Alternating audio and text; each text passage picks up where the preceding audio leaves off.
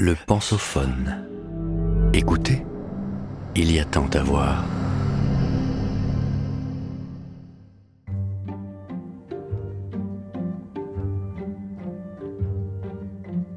Un siècle en boîte de Armelle Oger avec le magazine We Demain. La crise sanitaire a chamboulé comme jamais nos façons de travailler, ouvrant un nouveau chapitre dans la longue histoire du bureau. Retour sur cent ans de mutation de cet espace de travail. Épisode un. dix-neuf cent six. L'avènement des cols blancs.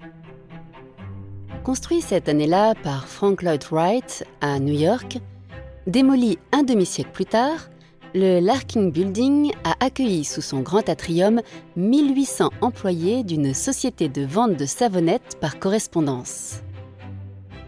Il a introduit de nombreuses innovations aujourd'hui caractéristiques de l'espace de travail moderne, air conditionné, murs insonorisés, chaises à roulettes mises au point par l'architecte lui-même, mais aussi dispositions scolaires des employés pour une parfaite supervision par leurs supérieurs hiérarchiques. Avec l'ère industrielle, la constitution de grands groupes et l'explosion du tertiaire, banques et assurances installent leurs sièges dans d'imposants immeubles. La vie de bureau se conjugue verticalement pour les cols blancs qui se doivent de souscrire à la culture familiale de leur entreprise. dix-neuf cent vingt, et Taylor fut. Dactylo du service courrier d'une entreprise américaine, en mille huit cent quatre-vingt-neuf, avec l'Organisation scientifique du travail, l'ingénieur Frederick Winslow Taylor a lancé une profonde mutation à la recherche d'une efficacité optimale pour une productivité maximale.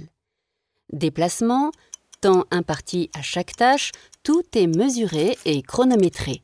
L'activité se fait à la chaîne et le salaire au rendement. Division du travail entre conception et exécution oblige, les cadres ont des bureaux fermés, tandis que les espaces de production intensive doivent accueillir le maximum d'employés.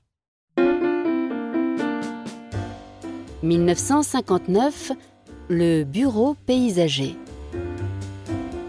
Fini les portes, couloirs et autres repères traditionnels. Dans ce bureau canadien, inspiré des travaux des frères allemands Eberhardt et Wolfgang Schnelle, seules les plantes balisent l'espace, généreux également d'un mobilier plus ergonomique. L'ouverture de l'espace a pour objectif de favoriser la communication en gommant les codes hiérarchiques.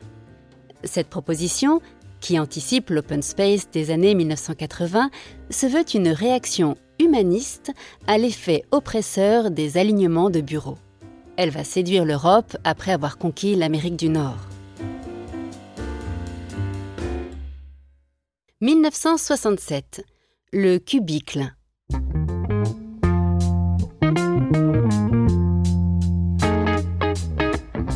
Engagé par l'entreprise américaine de matériel de bureau Herman Miller, le designer Robert Propst espérait changer la vie des salariés. Pour créer, je cite, « un environnement propice à la concentration, le travail mental du bureau n'ayant rien à voir avec celui de l'usine », il voulait que l'employé puisse s'isoler sans se couper de ses collègues. D'où son idée de cloison amovible permettant un bureau ni fermé, ni ouvert et offrant une certaine liberté de mouvement.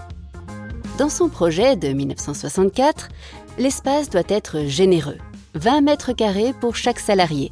Mais cette nouvelle organisation de travail, jugée trop dispendieuse par les entreprises intéressées, sera remplacée en dix-neuf cent soixante-sept par une version nettement plus économique en termes d'espace, quatre mètres carrés étant finalement alloués à chaque travailleur.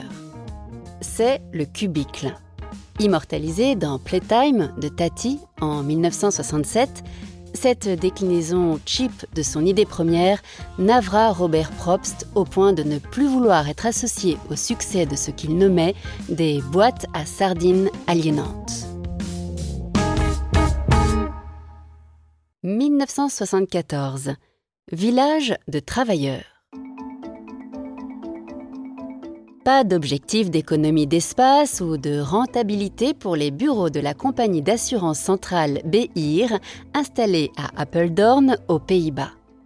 Inspiré par les travaux de l'anthropologue Claude Lévi-Strauss, son architecte Hermann Herzberger a voulu construire, je cite, « un village de travailleurs où chacun ait le sentiment d'être unique tout en faisant partie d'une communauté ». Reliés par un noyau central, les cinquante-huit petites unités de travail sont flexibles et personnalisables par les huit et dix salariés qui occupent chacune d'entre elles. Non seulement ces derniers peuvent apporter meubles et objets personnels pour la déco, mais leurs familles sont les bienvenues. Des espaces sont aussi prévus pour prendre un café, se détendre ou organiser une réunion. Vous venez d'écouter le premier épisode de cette série. Retrouvez-en l'intégralité sur le pensophone point f r.